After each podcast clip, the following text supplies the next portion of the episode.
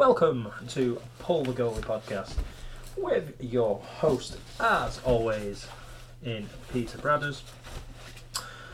In this week's bumper edition of sorts, because it's pretty much two weeks worth of hockey, uh, we are going to be looking at the N H L.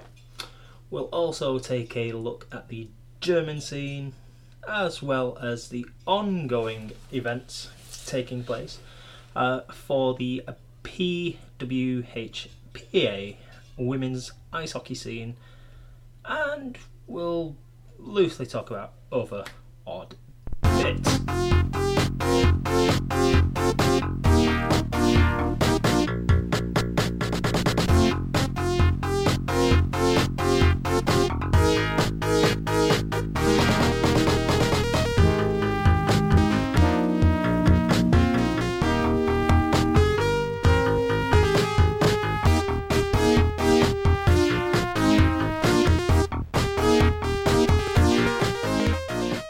We will start off first with British ice hockey, because why not? We, I, I live in Britain, why not start? Uh, so we'll start from the N I H L Spring Cup, and then we'll work our way down to the North Cup. So, the weekend's games, if you bypass what happened this past week and move backwards a couple of weeks, Uh, that's all the Sheffield Steel Dogs taking on the London Raiders, with the other game being played was the Telford Tigers against the Bracknell Bees. But we will start with the juggernaut that is the Sheffield Steel Dogs. Um, so on the Saturday they welcomed the London Raiders, or Romford Raiders, depending how you prefer to call them. Uh, they would probably prefer to be called London, but, you know, beggars can't be choosers. So Sheffield took the lead in the second period, pretty much early on, uh, twelve seconds to be exact. Uh, that was through Ben Lake at twelve, oh, sorry, twenty twelve. Um, then saw the Raiders replying on the power play. Uh, that was through Eric Pietak. Sheffield then retook the lead pretty much the next minute. Uh, that was courtesy of Jason Hewitt. Then saw two goals further for the Steel Dogs as they led four one after two. Uh, that was courtesy of a power play strike from Jonathan Phillips, and a goal very late on from Nathan Salem. In the third period of action, it saw Charles Thompson netting a fifth. Uh, that then saw two goals from the Raiders to cut the arrears down to a couple of goals at least.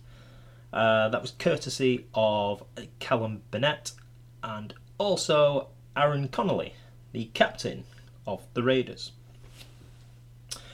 However, that made it five three, and that was pretty much as well as it got for them, in fairness, uh, as they just managed to add a couple more goals to Sheffield. Uh, firstly through Alex Graham, that coming at forty-nine fifty-six, and then towards the end of the game at fifty-five fifty-nine, uh, of course, you can't keep this person out of a game for too long, uh, that being Liam Kirk. um, so, a battling display, I think you could easily say, for the Raiders on that particular evening. So, a seven three loss in Sheffield saw the side then reconvening twenty-four hours later down in Romford, and it was pretty much a similar result. So Sheffield took the lead through a Brady Doxy goal, uh, that coming at five forty-three, then saw a second coming from number twenty Jonathan Phillips two nil. In the second period, it saw Liam Kirk grabbing his first of the game. Uh, that coming at twenty forty-two. Then saw Ben O'Connor getting in on the action at twenty-one forty-four. The Raiders then finally managed to pull a goal back late, late in the second period. Uh, that was courtesy of Callum Wells, uh, timed at thirty-nine oh four, with assists going to Brandon Wyliff. Um, then, pretty much as soon as the Raiders had finished celebrating their goal, uh, Sheffield just added another. Uh, and again, through Liam Kirk, who'd have thought it? Uh, that was at thirty-nine sixteen, which gave the, the Steel Dogs a five to one lead going into the final period. In the third period, it saw Sheffield scoring two more goals to the Raiders' one, uh, that being Phillips grabbing his second of the game alongside Jason Hewitt.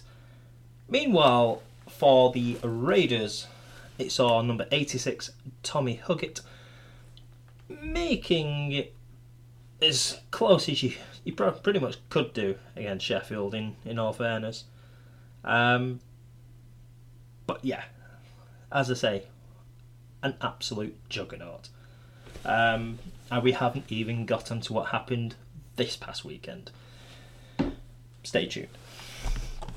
So, as we dip back into time, as it is, and it saw the Telford Tigers taking on the Bracknell Bees, uh, that coming at the Telford Ice Rink. Um, so, let's see what's happened there. So, it saw the Tigers taking a lead m- pretty much midway through the first. Uh, that was through a Cole Shudra goal. That was at ten thirty-five. Um, in the second period, it saw the travelling Bees getting on the goal. Uh, sorry, getting on the board short-handed with a short-handed goal. Uh, that came through Harvey Stead.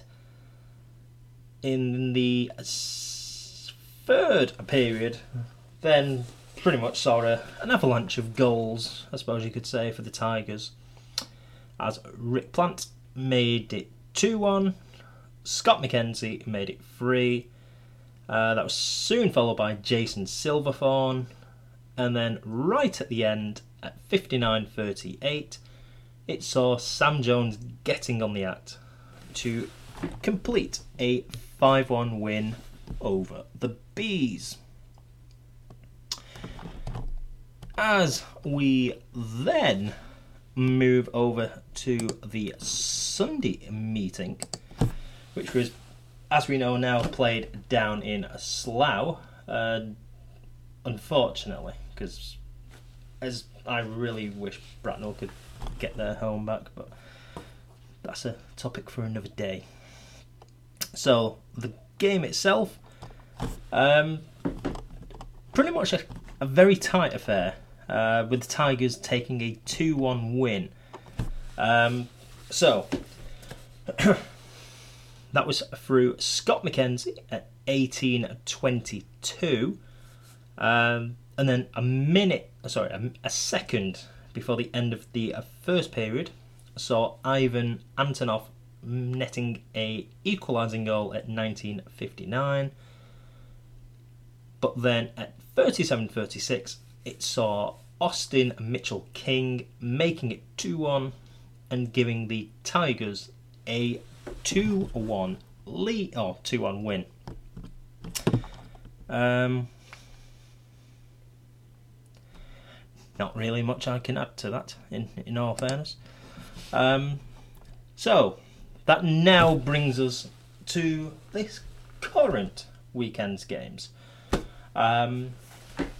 of which the Bees had easily the hardest schedule of pretty much any team in this tournament, uh, as they played three games over three days.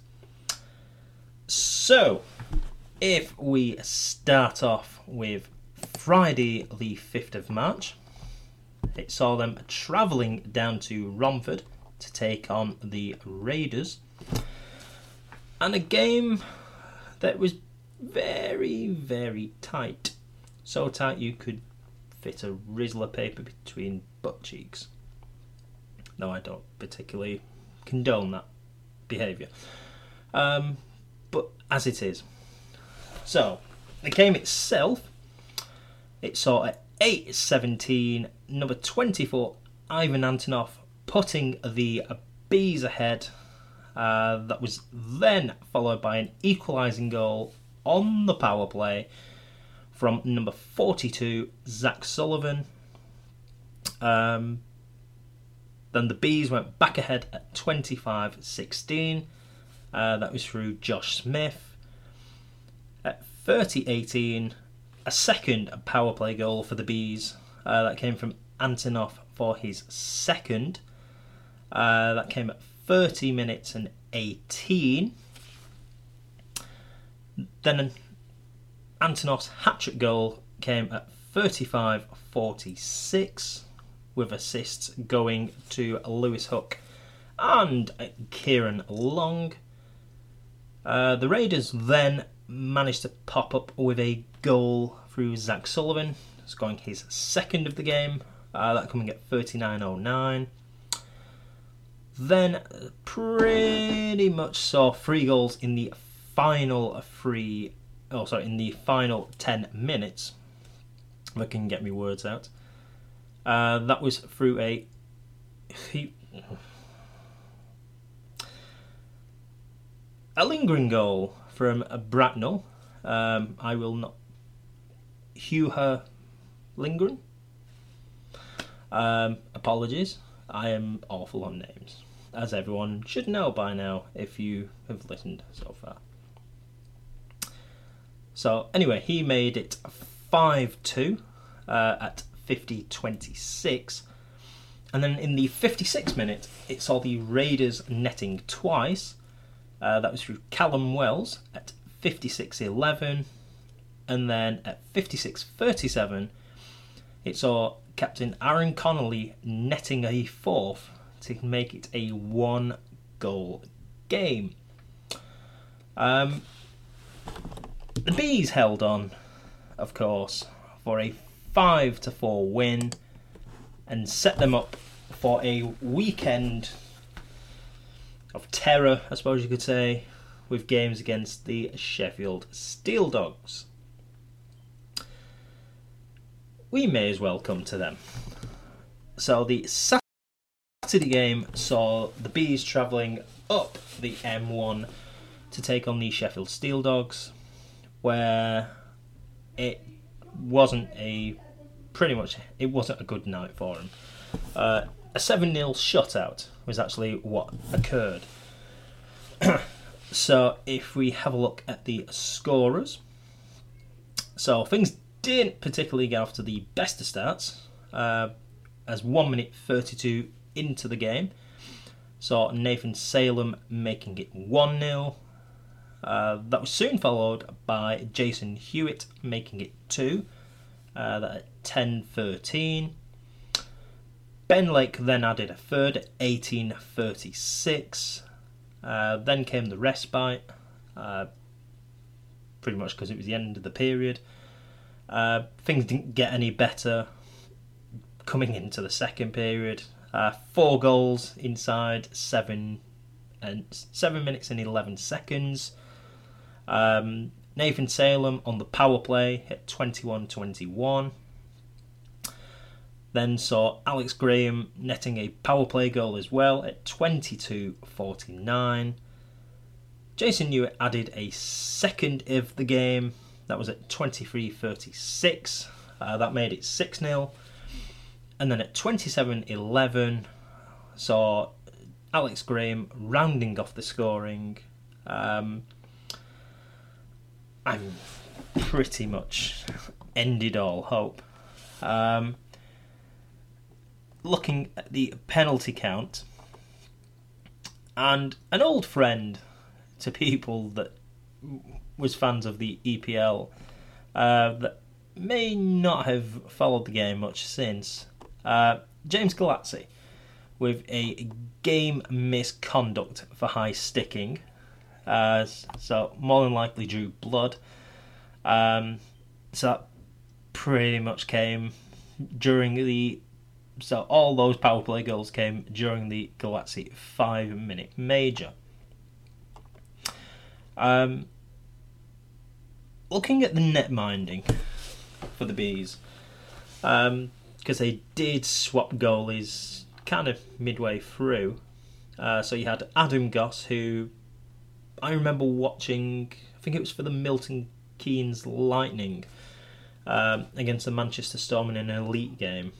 Uh, to the point where he wasn't an elite keeper, uh, but he put in a hell of a performance in the game that I saw him in. Um, so he faced twenty-seven shots, let in six, uh, percentage rate of seventy-seven point seven eight. Daniel Milton then came in at the thirty-sixth minute, faced nineteen shots, conceded one. Uh, save percentage of ninety-four seventy-four. So we'll see how them percentages go on the following day, uh, which, if you're a Bees fan, didn't particularly make for great reading. Ah, oh, hell to it. Let's let's go with it. So, following the seven nil defeat in Sheffield, Bracknell then welcomed Sheffield to Slough and saw them faring a bit better than they did the night before, but not too much. Um, so if we have a look at the scoring in that game, it saw Jason Hewitt making it one nil to the Steel Dogs after seven forty-seven. A delayed penalty goal by Joshua Martin made it one all. Sheffield then scored through Liam Kirk on the power play, uh, that coming at twelve forty-nine. The Bees then responded through Kieran Long at thirteen twenty-seven. And then, close to a minute later, it saw an even-handed goal by Jason Hewitt again uh, to make it three two. And have the Steel Dogs going into the break three two up. In the second, pretty much just felt very much like the night before. Um, another collapse in the second period. Uh, this time saw Alex Graham netting at twenty thirty. Then saw Liam Kirk scoring at twenty-one oh one to make it five two. Jonathan Phillips made it six at twenty-one twenty-six. Uh, then saw Alex Graham netting his second, uh, that coming at dead on at twenty-four minutes. Liam Kirk then scored twice, that being at forty-one thirty-seven and at fifty thirty-two. Uh, though before them two goals, it saw the Bees getting on the board again. Uh, that was through Captain Stuart Mogg. Um, then came the two Kirk goals. Then saw Jack Brammer getting in on the act uh, to round the scoring off at fifty-three fifty-two. Um, pretty much another commanding display by the Dogs. Uh, ten four was your score in that game, with the Dogs outshooting the Bees forty-eight to twenty-three. Um, so we had those games, and then we had the other two games, which featured the Swindon Wildcats and the Telford Tigers. So the Saturday game came at the Link down in Swindon, and I don't think anyone pretty much saw this result coming. Um, so, going through the scorers, once the page loads for me, So Telford ran up a early four nil score um, with goals from Ross Venus, Kieran Brown, Finlay Howells and Scott McKenzie. Uh, that made it four nil, obviously.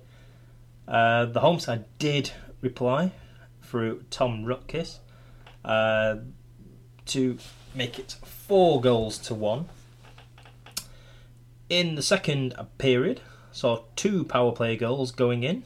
Firstly, from Jonathan Weaver at twenty-two fifteen, and then a second goal for Scott McKenzie, also on the power play. Uh, that coming at twenty-three thirty-seven. Uh, then it saw Jack Watkins making it a seven to one game. Uh, that coming at thirty-one twenty-eight. Sorry, thirty-one thirty-eight. Uh, the Cats then scored their second of the game. Uh, that was through Balin Pakosdi. Um, again, I'm terrible with names. Don't come at me. And then two late power play goals from the Tigers. Firstly from Ross Venus for his second of the game. And then number twenty-seven, Cole Shudra, completed a miserable night for the home side with a nine to two victory. Moving to the Sunday night game and the final of the Spring Cup, we saw the Tigers running out seven two victors. Um, so kind of going through that. But then looking at a couple of other things that took place as well. Um, so we had Telford taking a, a three goal advantage early into the second. That was courtesy of Ross Venus, a power play goal from Jason Silverthorne, and a even handed goal from Silverthorne as well. Uh, that all them goals coming by the twenty minute and forty-four second mark. Then saw the Cats getting on the board with a power play, uh, that coming from Benjamin or Ben Neversell, uh, at twenty-nine fifty-nine. They then scored again on the power play as well, uh, that coming at forty-five ten, courtesy of a Jordan Kelsall goal. Um, just looking at the the penalty, um, or how they scored from it, uh, it saw Cole Shudra being given a match penalty for kicking, uh, which you don't really see much of nowadays. Um, I can only think of two players that's kind of done that penalty in the past. Um, so... So yes, so that made it three two. Then saw the Tigers scoring four goals in the remainder of the game. Uh, that with David Clements, then goals from Kieran Brown, Scott McKenzie and Austin Mitchell-King, rounding off a four point weekend for the Tigers and a nil point weekend for the Wildcats. So as we take a little gander, if we will, at the table. So at the bottom is the London Raiders on nothing after five games. Then comes the Bracknell Bees on three points from seven. Um, Swindon are third, that on four points. Then sees the Telford Tigers and the Sheffield Steel Dogs level on points at twelve apiece, uh, but with only the goal difference separating uh, Sheffield from the Tigers. Moving, as we will do, to the North Cup. Once it loads, because my computer is very, very slow. So, We are into week two of this newly devised tournament that is being played. Um, that featuring the Sheffield Scimitars, formerly the Sanitors, the Blackburn Hawks, the Widnes Wild, and the Nottingham Lions.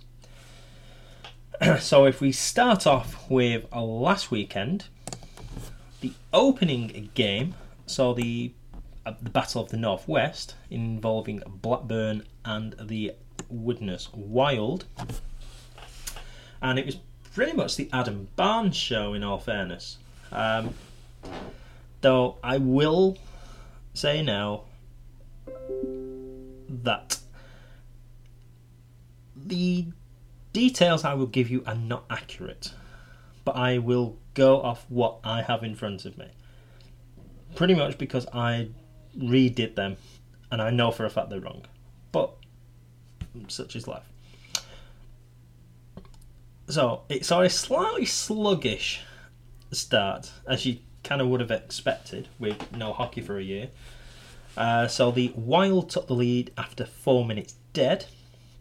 Uh, that was from Adam Barnes, who found himself behind the Hawks' defence and netting against his former team. Uh, that made it one nil. And then saw two power play goals for the hometown Hawks.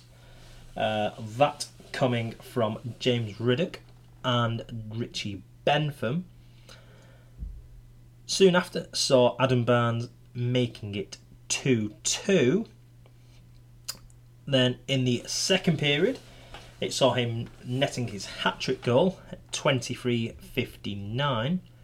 Uh, that was before the Hawks came back yet again. Uh, that was through Aaron Davis, who's not too far away from, I think, the the club record for points. Oh, that's what the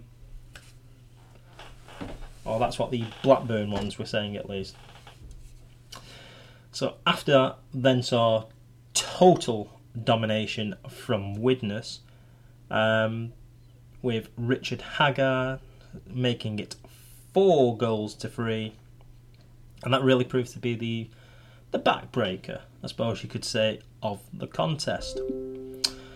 Uh, Ollie Barron then made it five. Adam Barnes scored his fourth to make it six. Um, Joe Coulter then added another goal before Jordan Griffin scored on the power play, um, to which the netminder for Blackburn that night, Nick Trappans, had an absolute shocker. Um, to which, as much as I am a fan of netminders, and I will try and defend them as best as I can, there are days where you just have very bad nights. Um, or afternoon in his case, and just literally everything he did just didn't work out, and I, he he will have had better games, and as we will come to in a bit, definitely has later on.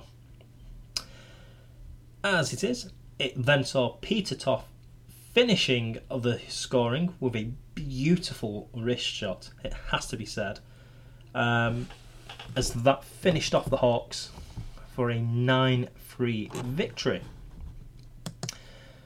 Now, everyone will have seen this game in some shape or form. It was the second game and was played the following day between the Nottingham Lions and the Sheffield Scimitars. The game in question was an absolute thriller. So we will go through it, and I will try and try and remember bits that happened. So, Nottingham, going into this contest, had only won twice in three years. Just bear that in mind. However, they are a much changed team, and they have brought in Vladimir Luka, who was an ex-Sheffield Steel Dog in the National League. Plus, there's a few teams that have strengthened up as well. So, with all that said, we will now go into what happened with the final five minutes being the craziest moments I have seen in a long, long time. So, Nottingham topped the lead at eleven oh seven through Vladimir Luka. Then saw the Sheffield team scoring twice to take the lead at twenty-seven twenty-six. Um, with firstly Sam Jones netting in the first at fourteen twenty-eight. Then saw Tyler Nixon with... It just seemed like a, a a shot on goal with no real conviction, in fairness. It just just came to him by the blue line, just threw it on goal. And Sh- Luca Sheldon, the she- sorry, the Nottingham netminder, was screened by his own defenseman, and it just went past him. He, had, he did not have a chance of seeing it. Um. Then we had Ruskin Hughes turning into Connor McDavid, uh, pretty much as he picked up the puck in his own zone, curled round, blew right past the defence from the outside, cutting in, put it past Luca Sheldon for one of the most creative solo goals I've seen for a while. Uh, that came at thirty-four twenty-two. Then saw Nottingham beginning to kind of claw their way back into the contest. Um, the first goal coming through Thomas Palmer as he shot from a very tight angle. Uh, didn't look like there was any room to score from, but obviously it did. Um, so that then made it three to two. Sheffield then went four two up. That was through William Newcomb's goal, um, in which it seemed to be a case of he tried to pull a move, failed, but because he tried to go far corner, he kind of dragged the goalie the wrong way and it trickled in at the near post, uh, which was a very fortuitous goal, is probably the best term of phrase. This then saw Sheffield conceding a couple of goals, uh, firstly through Ellis Rickey. It was a bit of a bizarre one where it was him and Jack Crowson kind of just looked at one another and thought, are you going to shoot it or am I? There seemed to be a bit of deliberation, and then eventually uh, Rickey shot the puck into the net Uh, for four three. Then saw just the most incredible five minutes of third period play uh, you'll probably find anywhere uh, for a long time at least. So at fifty-eight fifty-seven, it saw Vladimir Luka kind of cutting in diagonally, shooting the puck, and it went in, screamed, well, having James Hadfield screamed. Uh, that made it four three. Then at fifty-nine... Oh, sorry. It, yeah, so that made it four four. Um, so Nottingham were celebrating and thinking they were back in the game. However, moments later, saw Sheffield retaking the lead almost immediately. Uh, that was from Cameron Pywell, um, as the puck pretty much got hit at him by Josh Yeardley. It kind of hit him on the chest, bounced down, and then he slotted it home at the front of the net. Um, so now it looked like Sheffield had stole the game late on. However, Nottingham had other ideas, and saw Vladimir Luka netting again um, as some good work from Jack Hopkins on his debut game as a senior, um, and had a, an, an eventful game, I suppose you can say. Um, so he played across, back across, uh, across, yeah, away from goal but in the slot, and saw Lu- Vladimir Luka skating in, to convert, uh, making it five five, giving the commentators pretty much soft ropes and kittens. Um, so we went to overtime, where the player of the game, you could arguably say, um, went to Jack Hopkins, who managed to convert on a overtime goal thanks to the Hazeldean brothers, uh, that being Archie and Joseph. Um, well, the puck came out. I'm, I'm trying to remember which one it was. I think it was Joe. Um, so Archie played the puck to to his brother Joe. He then had to try and deal with a sliding Sheffield defenseman, skated round him, played it back to the front of goal, where Hopkins steadied himself, took aim, fired past Hadfield, and won the game for the Lions, and saw them winning their third match in three years. Uh, that came at sixty-four thirty-seven. Uh, twenty-three, was it? Yeah, twenty-three seconds from the end. Pretty much. So, after all the excitement that took place last week, uh, we then come to this week's games. Um, so we had the Sheffield Scimitars and the Blackburn Hawks. Um, at Sheffield, a game where it was two games this weekend for me where you could tell which sides are going to be finishing towards the bottom and which two sides will finish towards the top. Um, coincidentally, these two sides are the ones I predict to finish near the bottom, uh, just due to the fact of their finishing uh, being the, the main problem, uh, in truth. So, the game started with a brisk start, I suppose you could say, and saw Sam Jones scoring from close range at three twenty-eight.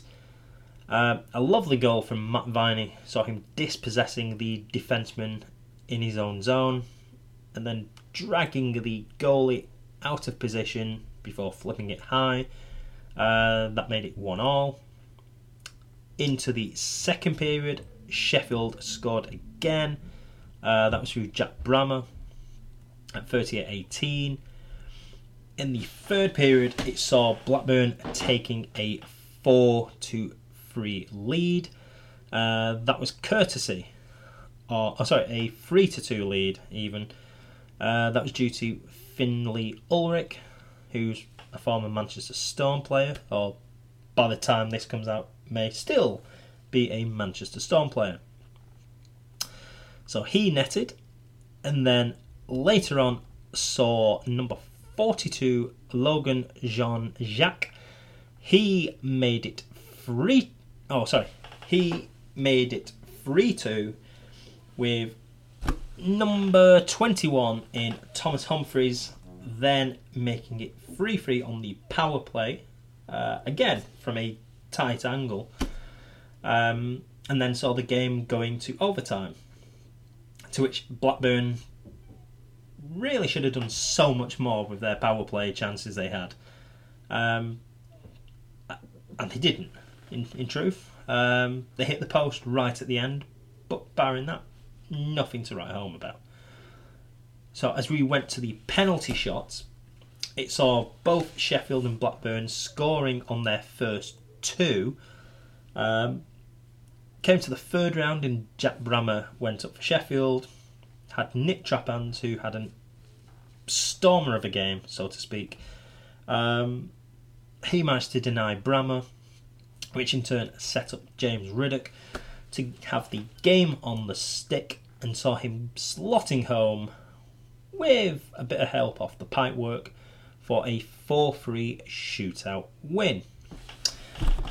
Moving to Widnes and seeing the Wild and the Lions, and was a bit of a, a crazy game in in some aspects at least. So, it started off with a... It was a back and forth contest, this one, in fairness. Um, so, at three minutes gone, it saw Richard Hager making it one nil. That was soon equalised at thirteen thirteen. Uh, that was through Jack Hopkins, uh, who could not stop scoring in in this uh, in this game. Though he only scored two, so maybe I might be good overblowing it there. Um, Widnes then went two one ahead at eighteen fifty-nine on the power play, again through Hager, and again through that devastating trio of Adam Barnes, Joe Coulter and Richie Hager. That was then equalised again by Jack Hopkins, uh, that coming at twenty-six thirty-seven. Ollie Brannan, Ollie Bannon, Bannon, Ollie Barron, even, made it three to two at thirty-one forty-nine with a lovely play from Daniel Haid uh, as he skated down the wing, played a lovely pass across for Barron to pretty much just shoot in. Um, however, then saw a bizarre passage of play where Adam Barnes hit the crossbar. Lions then broke up ice, saw a massive collision at centre at centre ice, and somehow resulted in having Joe Humphreys on his own uh, and slotted past Matt Croyle in the Widnes goal for three three. At forty-five forty-four, four saw Mikey Gilbert making it a four to three lead for the home side. Uh, that was before two Adam Barnes goals late on. Um, but for once, it wasn't the normal pairing. Uh, it saw Lewis Baldwin and Richie Hager combining, playing in Adam Barnes, who managed to put in. Uh, that made it five three. And then an empty net goal at fifty-eight minutes saw a victory pretty much summed up for the Wild, and saw them definitely being tested in this game. So, looking at the standings, and it sees the Sheffield Scimitars, the Blackburn Hawks and the Nottingham Lions all on two points, while the side out in front is the Widnes Wild on four, and my tip to actually go on and win it, uh, pretty much because they are the strongest side in this cup competition, um, and they just look dangerous. Um, defensively, they do look a bit suspect at times, um, but of course with that trio of Joe Coulter, uh, Adam Barnes and Richie Hager, They, I think if you can stop that line, I think you will have a very good chance at trying to stop Widnes. Um, at the moment, I have yet to see it. So, therefore, I feel that Widnes is going to be the team to beat in the North. Prilla. So, we come to the German League, uh, or D L. Um... The elite, shall we say. Um, not much has really changed in, in either, to to be brutally honest. Um, this could be a very short segment. Um, but we'll start at the, the south because pretty much n- nothing really happens. Um, it, so, having seen Schwenningen... The Schwenningen Wild Wings starting off very well and carrying on from their Magenta Sports Cup form. Uh, they have kind of tailed off, but slowly trying to force their way back. Um, however, the Straubing Tigers have made a bit of a run, at least, uh, and sees them on twenty-seven points, the same as the Wild Wings, as they look to pick up a playoff place. Um, but then again, still early days, because in a couple of weeks' time we see the almost amal- amalgamation, if that's the right term of phrase. Um, whereas currently it's been North v the North, South v the South, uh, but we will soon be having the North and South teams mixing for the first time since, well, pretty much last last season when it was a full one league. Um, so look, just looking at this out, it's really nothing has changed whatsoever. Um, Mannheim still lead the way on forty-nine points. Munich is second on forty-three. Uh, E R C Ingolstadt are on thirty-nine. Schwenninger have the final playoff spot in fourth uh, on twenty-seven. That is followed by the Straubing Tigers on twenty-seven as well. The Augsburger Panther, who have been fleeting in their their moments, because uh, they either seem to be terrible or really good. Uh, and at the moment, they are really not good. Uh, four defeats in a row, the same as the Nuremberg Ice Tigers, who really struggling this season. Um, arguably, you could say they've struggled since uh, their main sponsor for years in Thomas Sabo pulled out. Um, but yeah, they've just not looked. They've just not looked good. Full stop. Um, so if we come north of the country. And the Krefeld Penguins, who I have, I wouldn't say I've badmouthed, but they have been a team that hasn't performed to the best of its capabilities. Um, to which they seem to lose more players than they pick up points. Uh, and is probably a fair reflection. Um, to which it saw them picking up, I think, their first home win of the season. Um, that coming against D G Dusseldorf, of who they seem to have a good record against this season in bizarre circumstances. Um, to which most of the wins, three of the wins they've had so far, Krefeld, have all come away from home.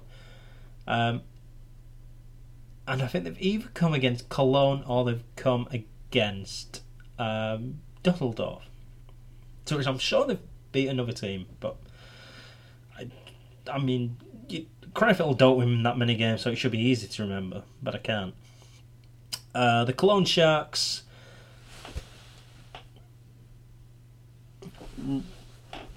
Again, a really weird team this season. Um... You expect them to do well, considering some of the players they have at their disposal.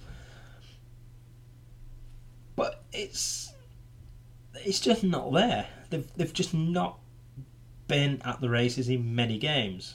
Um, and to which one of my friends, in, uh, Chris the Cologne fan on Twitter, he really loses it with how this team plays, in the fact that they get good leads, or they play really well and then they just collapse for whatever reason.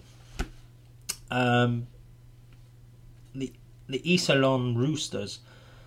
Um, I mean, a, a few weeks ago they were pushing for, for second and third, um, and they've just fallen away ever so slightly. Um, But a team that has fallen away is Dusseldorf. Um, but no doubt they will probably come back again in a couple of weeks' time. Uh, but as it stands, they're on a three-game losing streak. Um, which, you know, doesn't really help.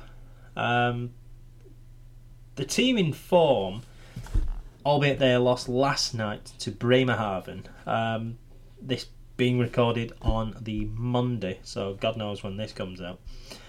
Um, But Wolfsburg had built up a, a, a really good kind of winning streak of of late, uh, with a few wins against Berlin, much to my chagrin. Um, but they really look like a team that could threaten the North, for the North title at least. Um,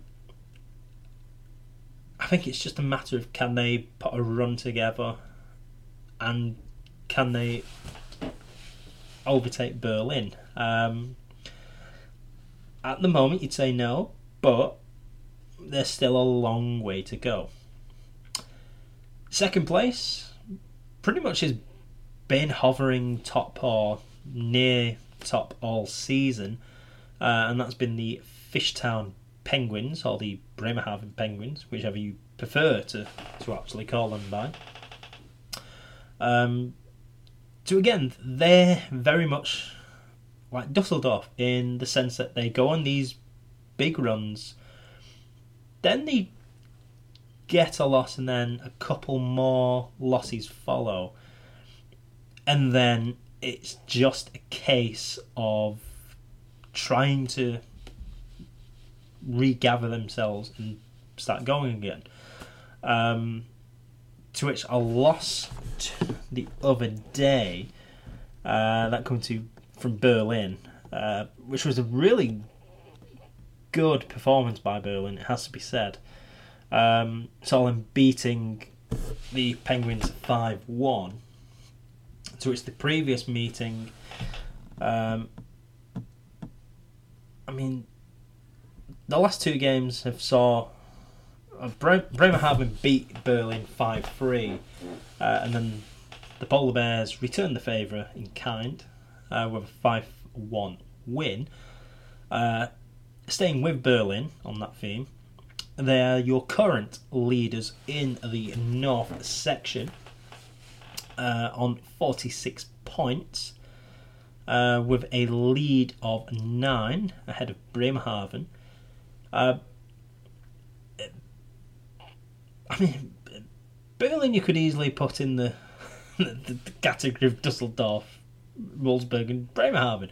They go on these runs and then they just seem to have these little lapses of concentration and then they just fall away. Um, netminding does seem to be a bit of a worry for me, in, in fairness. Um, to which I'll kind of hang fire and see what happens kind of over the next week. Um, but as it is, I will run down the standings for you. So from bottom to top, it's the Crefeld Penguins on fifteen, the Cologne Sharks on twenty-seven. In fifth place is Iserlohn Roosters on thirty-one, which is then followed in fourth place, also on for thirty-one points, by Dusseldorf. Grizzly Wolfsburg is on thirty-five. Two points ahead of them is the Bremerhaven Penguins in second. And your leaders on forty-six points is them, Eisbären Berlin. Uh, so as we have a little gander, Uh, we see that the Castle Huskies are still your leaders, and pretty much will always be your leaders in this division this year. Um, yeah, I mean we're. I mean I could start right at the end. In in fairness, um, it. This is easy. If you're a betting person, do not bet on any games in D L two because you will probably get stung because it is so unpredictable. Um, I mean, Cockburn in, in seventh. Not too long ago, they were near bottom and now they're kind of going up the standings. Um, Heilbronner, bottom of the table a couple of weeks ago, now up to eleventh.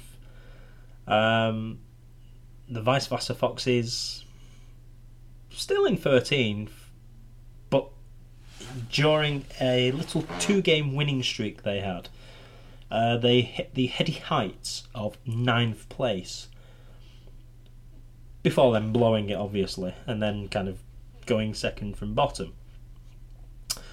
Um, I suppose the the games that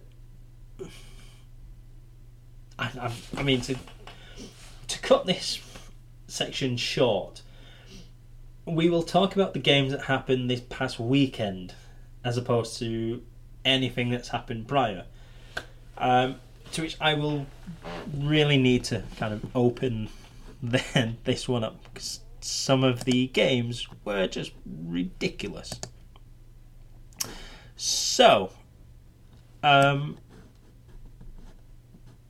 so if we go from the not so crazy and work our way up, we had uh, Copperan, which I've just mentioned. Um, they found themselves going a goal up against the Castle Huskies, then found themselves going three two down before overturning it to take a four three win over the runaway leaders in the Huskies. A couple days prior, so the Huskies losing their second in three games, or their first of... Start again. Prior to the loss to Copperan, saw them losing to Halebrunner um, in a scoreline of four goals to two, and then saw them beating Frankfurt Lions, and then saw them losing to Copperan.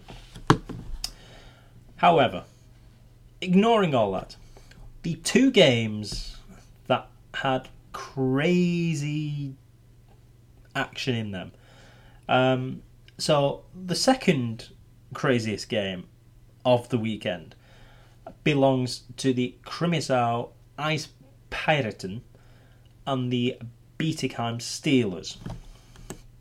Now, the Ice Pirates had a one-goal lead. After two periods, it was five goals to two. After three periods, it saw the Steelers scoring five to the Ice Pirates one to seal a seven six victory away from home. To most people, that would be a very crazy finish.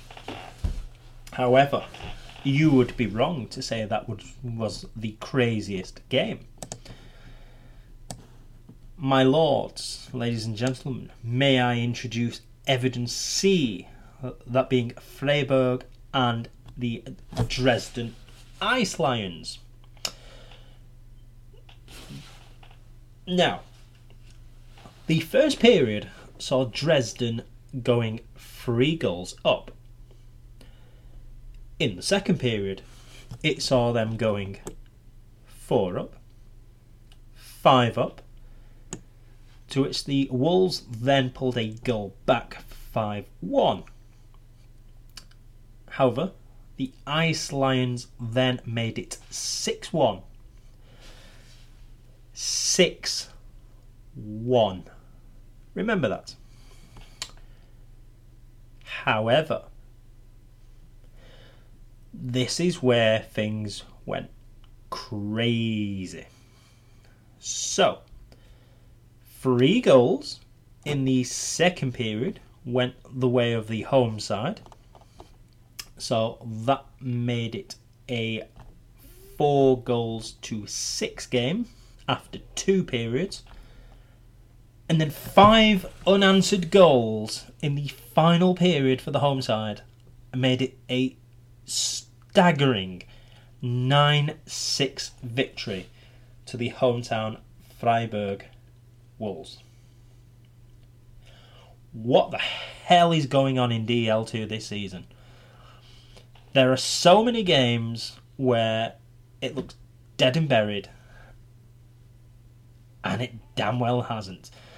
It is a crazy league, and I, for one, love it. Um, ideally, not so much against the Foxes, but, you know, such is life. So, we will. So we will touch on the N H L. and then we will do the women's hockey, and then we'll do a very quick player of the week, player team of the week, to which I still haven't decided yet, which doesn't help when I have to put the graphics in and I am normally scripted.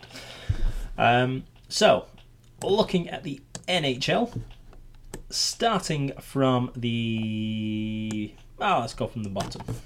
So, the West Division, which is still headed by the Vegas Golden Knights. Um, it does seem to be mostly Vegas and Saint Louis that are the only real challenges, you feel. Uh, Colorado are giving it a, a damn good fist of things. Um, the Minnesota Wild have kind of well, pretty much come from the, the outdoor, or the outside, I suppose you could say. Uh, the Kings were, were in there for a while, um, and now we, we've kind of gone back to how it was at the start of the season, and even last year, Uh, with all the Californian teams really struggling, um, but at the same time you've you've got the Arizona Coyotes being muddled in to that group as well. Um, to which I've not really, I've not really cared much about the West, in all fairness. Uh, despite the fact that every morning I, I get up for work, I end up watching at least a West Division game. Um, To which it's always the Sharks, uh, ne- never anyone else. But, um, but yeah. So we'll oh, we'll do the standings at the end. The where should we go next? Oh, we'll do the, the East. Why not? So pretty much not much has really changed either in, in the East. Um, with the exception that the two teams at the top was the Washington Capitals and the Boston Bruins, um, to which saw the announcement that Tom Wilson, um, well known to um, the player of safety department, uh, he picked up a, I think it was a seven-game ban for a hit to the head Um, on one of the Boston players in recent games, um, which repeat offender, you know he's just going to do it again. Um, to which he's he's one of those players that if he is on your team, you're probably happy, but to the rest of the the teams, I nearly said something then, but I won't. Um, though it was funny to see one moment where Zdeno Chara was jawing with uh, Brad Marchand, um, to which it's pr- pretty much like watching Big Bird and Tweety Pie fighting, um, but I got a kick out of it anyway. Um, so the only team to inflict a defeat on Washington in recent games has been that of the Bruins. Uh, that was their five one win. Um, however, I think I do have an idea who my team of the week is going to be, sadly. Um, um, and that's with the, the New York Islanders leading the way on thirty-four points. Um, I was saying that they've They've not had the most difficult games, I suppose you can say. Uh, a three-game series with the Buffalo Sabres. It, it's nothing to write home about. It's it's it's like when the Detroit Red Wings played the the, the South Park characters in, in one of the South Park episodes. It's a foregone conclusion. You are going to beat the Sabres, just due to how much they suck this year. Um, moving to the North, because North is best. Um, the spoiler in this division truly is the Vancouver Canucks. I have to say that now. They are a team that really should not be beating certain sides, um, in the fact that they've struggled pretty much all year, along with the Ottawa Senators. But then they just pick up these random wins from nowhere whatsoever. Uh, by rights, shouldn't, in in fairness. Um, so a couple of weeks ago, they they beat the Montreal Canadiens. Then they beat the the Calgary Flames once or twice. Um, then they defeated the Winnipeg Jets. And then saw them shocking the Toronto Maple Leafs twice.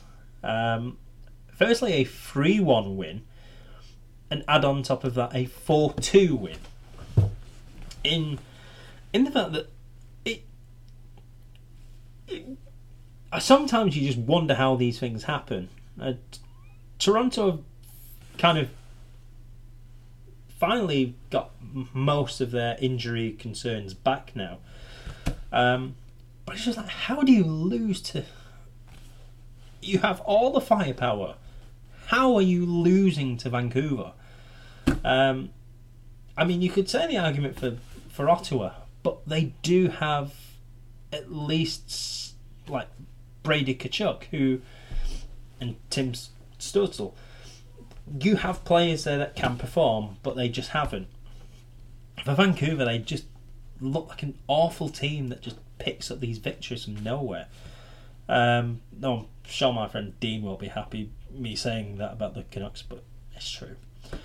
Um, so finally heading to the Central, and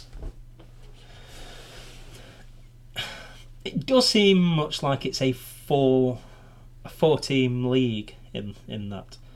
Um, Tampa Bay, you feel, is going to be the one that takes it. The Carolina Hurricanes pretty much have these moments, power outages, I suppose you could say, uh, where they'll win a few, they'll drop one or two. Normally it's to Tampa Bay. Um, and then they go on another run. The Florida Panthers... I mean, they, they kind of go unnoticed, and in fairness, you you just don't give them a thought. Um, Chicago, Chicago is a very frustrating team, and the fact that they can. The, the thing with Chicago at the moment is they play games where you you either get up to a two or three goal lead, and then they decide to turn up, or they have to trail two to three goals before they wake up. Um, and the game last night against the Tampa Bay Lightning was a case of going three goals up and then saw them conceding six unanswered goals. It's a crazy, crazy time. That said, um, the two things that have happened mainly has been Patrick Kane scoring his four hundredth goal. Um, that was, I think that came against the Columbus Blue Jackets, if memory serves. Um, if it wasn't, it was the Detroit Red Wings, but I'm sure it was the Columbus Blue Jackets. I've slept since. I have really no idea because I haven't scripted stuff. My apologies, don't come at me. Um, the other thing has been the netminding of Malcolm Subban, uh, P K's brother. Prior to the season, no one gave the Chicago netminders any love whatsoever, uh, probably me included, in, in fairness. However, he has kept a couple of clean sheets, or shutouts even. Uh, he is unbeaten in shootouts. He has not lost a shootout. Touch wood. And will continue that record. Ideally, I don't want shootouts. I want to win games, much like I do the Rangers. But I, I'm going off on a tangent. So, we will look at the standings. So, going from all the way bottom again. So, in the West, you have the San Jose Sharks on nineteen, the Anaheim Ducks on twenty, followed by the Arizona Coyotes and Los Angeles Kings on twenty-five, the Minnesota Wild on twenty-seven, Colorado Avalanche twenty-eight, the Saint Louis Blues on thirty-one, and the Vegas Golden Knights on thirty-three. In the North, Ottawa Senators on nineteen, the Vancouver Canucks on twenty-four, the Calgary Flames twenty-five points, Montreal in fourth on twenty-eight, followed by the Edmonton Oilers on thirty, with the Winnipeg Jets on thirty-one, and your leaders in the North is the Toronto Maple Leafs on thirty-eight. East. Bottom is the Buffalo Sabres on fifteen, then comes the New Jersey Devils on eighteen, New York Rangers on twenty-three, Philadelphia Flyers on twenty-seven, fourth place is the Pennsylvanian side and neighbours of the Philadelphia Flyers in the Pittsburgh Penguins. They are on twenty-nine, same as the Boston Bruins. Washington is on thirty-two, with your leaders and your new leaders in the East in the New York Islanders on thirty-four. Moving to the Central Division, and it sees the Detroit Red Wings bottom on seventeen, the Dallas Stars on nineteen, Nashville Predators on twenty-two, Columbus Blue Jackets on twenty-five, then in the playoff places, Chicago Blackhawks thirty-one, Florida Panthers thirty-four, Carolina Hurricanes thirty-five, and the Tampa Bay Lightning on thirty-six. So, with all that done, we will now have a little look at the women's game. Uh, firstly, we will deal with the recent goings-on with the Professional Women's Hockey Players Association Dream Gap Tour. Um, these are pretty much the the best of the best in women's hockey from the U S and Canada, uh, with it being Minnesota and New Hampshire. Um, but to give it more kind of sponsorship, uh, Minnesota is now Team Adidas or Adidas, whatever your preference is, and New Hampshire is the Team Women's Sports Foundation. So, excuse I. So, there has been four games so far. The first two took place in New York, and the last two took place in the Windy City of Chicago. Game one took place in the, I think it was in New, it was pretty much in New Jersey, in one of the training facilities for one of the N H L teams, uh, in which Team Adidas won five goals to two. Uh, that was courtesy of two goals and two assists going to Abby Rock of Team Adidas, um, or Minnesota, um, as they took game one. Game two took place at the Mecca of sports in America, uh, that being the world's famous arena in the Garden. I'll take away its other main title, Madison Square Garden, as all these kind of tours will lead to one game taking place at an actual N H L arena. So, Game two saw the Women's Sports Foundation taking Game two with a four three win. Uh, that was courtesy of, again, two goals and two assists for Brianna Decker from Team America. So she helped the Women's Sports Foundation taking the win. Meanwhile, for Team Adidas, as I will say, uh, that's our two goals going to Kendall Coyle Schofield. This past weekend, though, saw this kind of special tour going west, Midwest to be exact, and saw it going to the Windy City of Chicago. So, game one took place at the United Center, home of the Chicago Blackhawks. Team Adidas won four goals to one, with two goals going to Abbey Rock, who really does seem to be the standout player, and to which Hillary Knight predicts that she will be one of the world's, or if not the world's, best player within a few years. Mm-hmm. Um, messages. But apart from Abbey Rock scoring two, it did see a hometown girl scoring, that being Kendall Coyne Schofield, as she netted for Team Adidas in the game in her hometown, having scored there previously as a kid. I'm not saying how many years ago, but she has now she can now claim to have scored at very much kid level and now at senior. Game two saw them playing at the training facility of the Blackhawks, and where Team Adidas took a six to two win. Um, again, Kendall Coyle, Kendall Coyle Schofield, mouthful.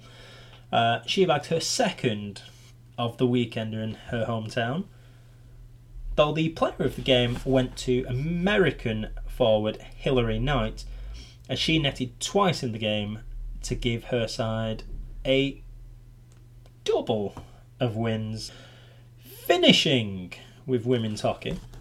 And we will look back at the Frauen Bundesliga, or the Women's Bundesliga, um, and it saw the Mad Dogs Mannheim taking on the Eisbären Berlin Juniors. So, as we take a look at the Saturday games, we saw Berlin and Mannheim in a back and forth contest. Um, so, as it was, Berlin had a two goal lead. Uh, that was courtesy of Annabelle Sturzik, with a goal at three fifty-two and eleven fifty-three. Alex Woken then grabbed a goal back for Mannheim. Uh, that was before Steph Kerriluk then made a three one Berlin lead. But that was until Mannheim scored three unanswered goals. Uh, firstly through Sarah Weyand, and another Alex Woken effort, before in the third period the Mad Dogs took a three to two lead. Uh, that was courtesy of a Mat-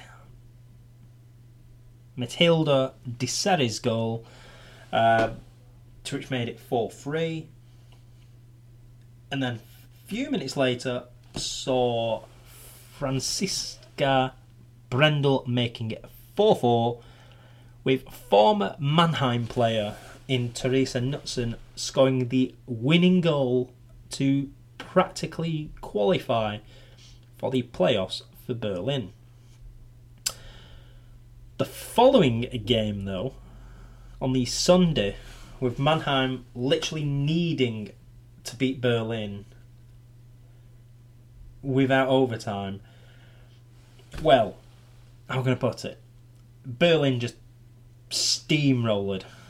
If if their spirits was crushed after the loss, Berlin just crushed them the following day, um, courtesy of a six nil defeat.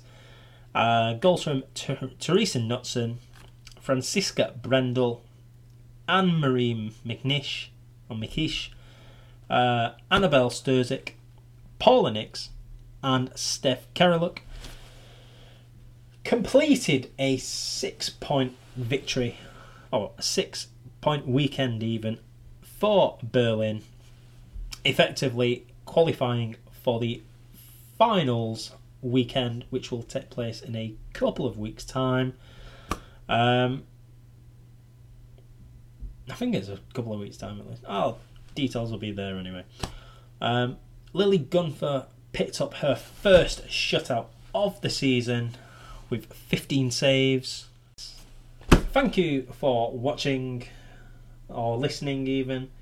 Um, hopefully this has been a entertaining episode.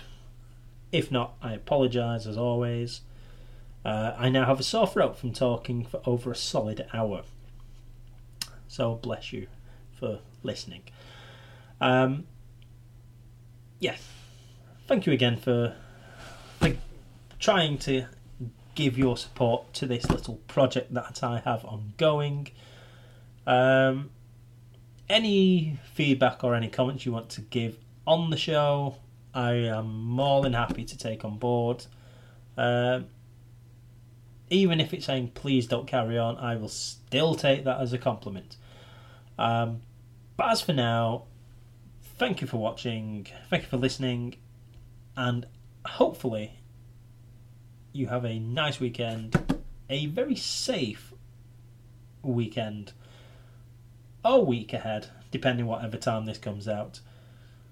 And I will talk to you again next week.